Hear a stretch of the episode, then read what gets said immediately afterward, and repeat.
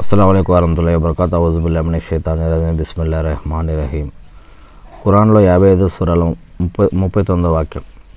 ఆ రోజు ఏ మనిషికి ఏ జిన్నుకు అతని పాపాల గురించి ప్రశ్నించవలసినటువంటి అగత్యం ఉండదు. మనుషులకు మరియు జిన్నులకు